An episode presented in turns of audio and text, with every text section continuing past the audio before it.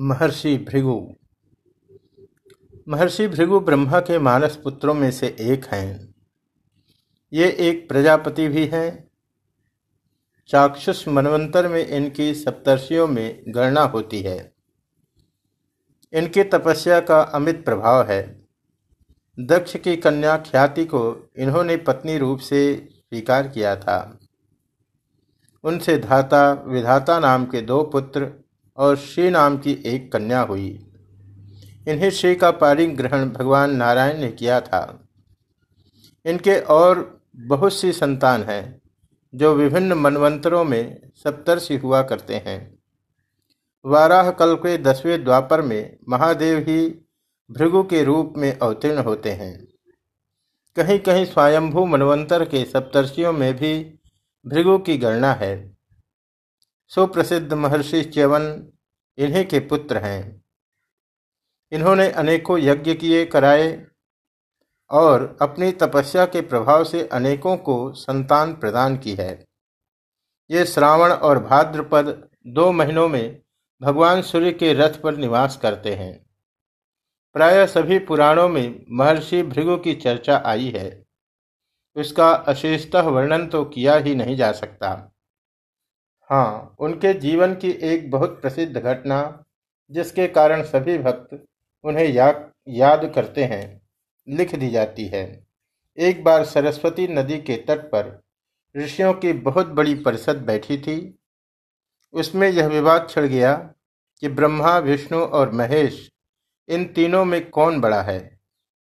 इसका जब कोई संतोषजनक समाधान नहीं हुआ तब इस बात का पता लगाने के लिए सर्वसम्मति से महर्षि भृगु ही चुने गए।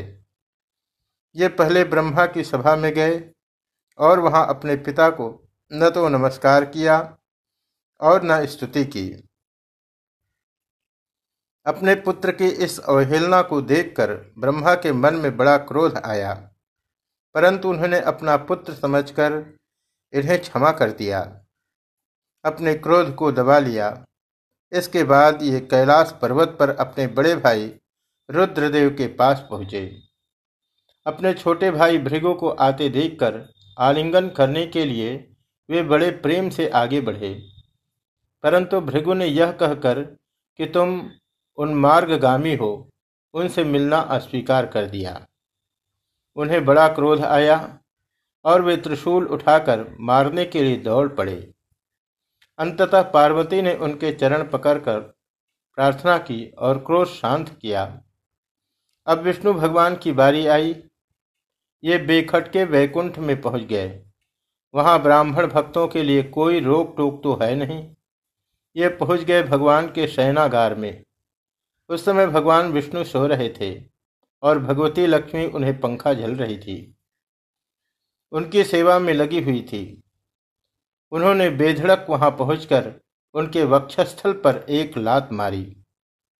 तुरंत भगवान विष्णु अपनी सैया पर से उठ गए और उनके चरणों पर अपना सिर रखकर नमस्कार किया और कहा, भगवान, आइए आइए, विराजिए।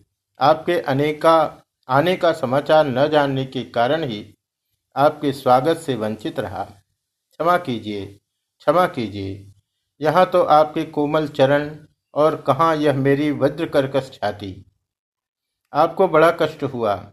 यह कहकर उनके चरण अपने हाथों दबाने लगे। उन्होंने कहा, ब्राह्मण देवता, आज आपने मुझ पर बड़ी कृपा की। आज मैं कृतार्थ हो गया। अब ये आपके चरणों की धूल ही सर्वदा मेरे हृदय पर ही रहेगी। कुछ समय बाद महर्षि भृगु वहाँ से लौटकर ऋषियों की मंडली में आए और अपना अनुभव सुनाया। इनकी बात सुनकर ऋषियों ने एक स्वर से यह निर्णय किया कि जो सात्विकता के प्रेमी हैं, उन्हें एकमात्र भगवान विष्णु का ही भजन करना चाहिए। महर्षि भृगु का साक्षात भगवान से संबंध है। इनकी स्मृति हमें भगवान की स्मृति प्रदान करती है। ऋभु महर्षि ऋभु ब्रह्मा के मानस पुत्रों में से एक हैं। ये स्वभाव से ही ब्रह्म तत्वज्ञ तथा निवृत्तिपरायण है। तथापि सदगुरु मर्यादा की रक्षा के लिए इन्होंने श्रद्धा भक्ति युक्त होकर अपने बड़े भाई सनत सुजात की शरण ली थी। उनसे संप्रदायागत मंत्र, योग और ज्ञान प्राप्त करके ये सर्वदा सहज स्थिति में ही रहने लगे। मल विक्षेप तथा आवरण से रहित होकर ये जहाँ कहीं भी पड़े रहते, शरीर के अतिरिक्त इनकी कोई कुटी नहीं थी। यों ही विचरते हुए महर्षि रिभु एक दिन पुलस्त्य ऋषि के आश्रम के समीप जा पहुँचे। वहाँ पुलस्त्य का पुत्र निदाघ वेदाध्ययन कर रहा था। निदाघ ने आगे आकर नमस्कार किया। उसके अधिकार को देखकर महर्षि रिभु को बड़ी दया आई। उन्होंने कहा इस जीवन का वास्तव लाभ आत्मज्ञान प्राप्त करना है। यदि वेदों को संपूर्णतः रट जाए और वस्तु तत्व का ज्ञान न हो तो वह किस काम का है? निदाग तुम आत्मज्ञान का संपादन करो। महर्षि रिभु की बात सुनकर उसकी जिज्ञासा जग गई। उसने इन्हीं की शरण ली, अपने पिता का आश्रम छोड़कर वह इनके साथ भ्रमण करने लगा। उसकी सेवा में तत्परता और त्याग देखकर महर्षि ने उसे तत्व ज्ञान का उपदेश किया। उपदेश के पश्चात आज्ञा की कि निदाग, जाकर गृहस्थ धर्म का अवलंबन लो, मेरी आज्ञा का पालन करो। गुरुदेव की आज्ञा पाकर निराग अपने पिता के पास आया। उन्होंने उसका विवाह कर दिया। इसके पश्चात देविका नदी के तट पर वीरनगर के पास एक उपवन में निदाघ ने अपना आश्रम बनाया और वहाँ वह अपनी पत्नी के साथ गार्हस्थ का पालन करने लगा। कर्मपरायण हो गया। बहुत दिनों के बाद रिभु को उसकी याद आई। अपने अंगीकृत जन का कल्याण करने के लिए वे वहाँ पहुँच गए। महापुरुष जिसे एक बार स्वीकार कर लेते हैं, उसे फिर कभी नहीं छोड़ते। वे बलि वैश्वदेव के समय निदाग के द्वार पर उपस्थित हुए। निदाग ने उन्हें न पहचानने पर भी गृहस्थ धर्मानुसार अतिथि भगवत रूप समझकर उनकी रुचि के अनुसार भोजन कराया। अंत में उसने प्रश्न किया कि, महाराज, भोजन से तृप्त हो गए क्या? आप कहाँ रहते हैं? कहाँ से आ रहे हैं? और किधर पधारने की इच्छा है? महर्षि रिभु ने अपने कृपालु स्वभाव के कारण उपदेश करते हुए उत्तर दिया कि ब्राह्मण, भूख और प्यास प्राणों को ही लगती है। मैं प्राण नहीं हूँ। जब भूख, प्यास मुझे लगती ही नहीं, तब तृप्ति, अतृप्ति क्या बताऊँ? स्वस्थता और तृप्ति मन के ही धर्म है। आत्मा इनसे सर्वथा पृथक है। रहने और आने जाने के संबंध में जो पूछा, उसका उत्तर सुनो। आत्मा आकाश की भांति सर्वगत है। उसका आना जाना नहीं बनता। मैं न आता हूँ, न जाता हूँ और न किसी एक स्थान पर रहता ही हूँ। तृप्ति, अतृप्ति के हेतु ये सब रस आदि विषय परिवर्तनशील है। कभी अतृप्तिकर पदार्थ तृप्तिकर हो जाते हैं और कभी तृप्तिकर अतृप्तिकर हो जाते हैं। अतः विषम स्वभाव पदार्थों पर आस्था मत करो। इनकी ओर से दृष्टि मोड़कर त्रिगुण व्यवस्था और समस्त अनात्म वस्तुओं से ऊपर उठकर अपने आप में स्थिर हो जाओ। ये सब संसारी लोग माया के चक्कर में पड़कर अपने स्वरूप को भूले हुए हैं। तुम इस माया पर विजय प्राप्त करो। महर्षि रिभु के इस अमृतमय वचनों को सुनकर निदाख उनके चरणों पर गिर पड़े।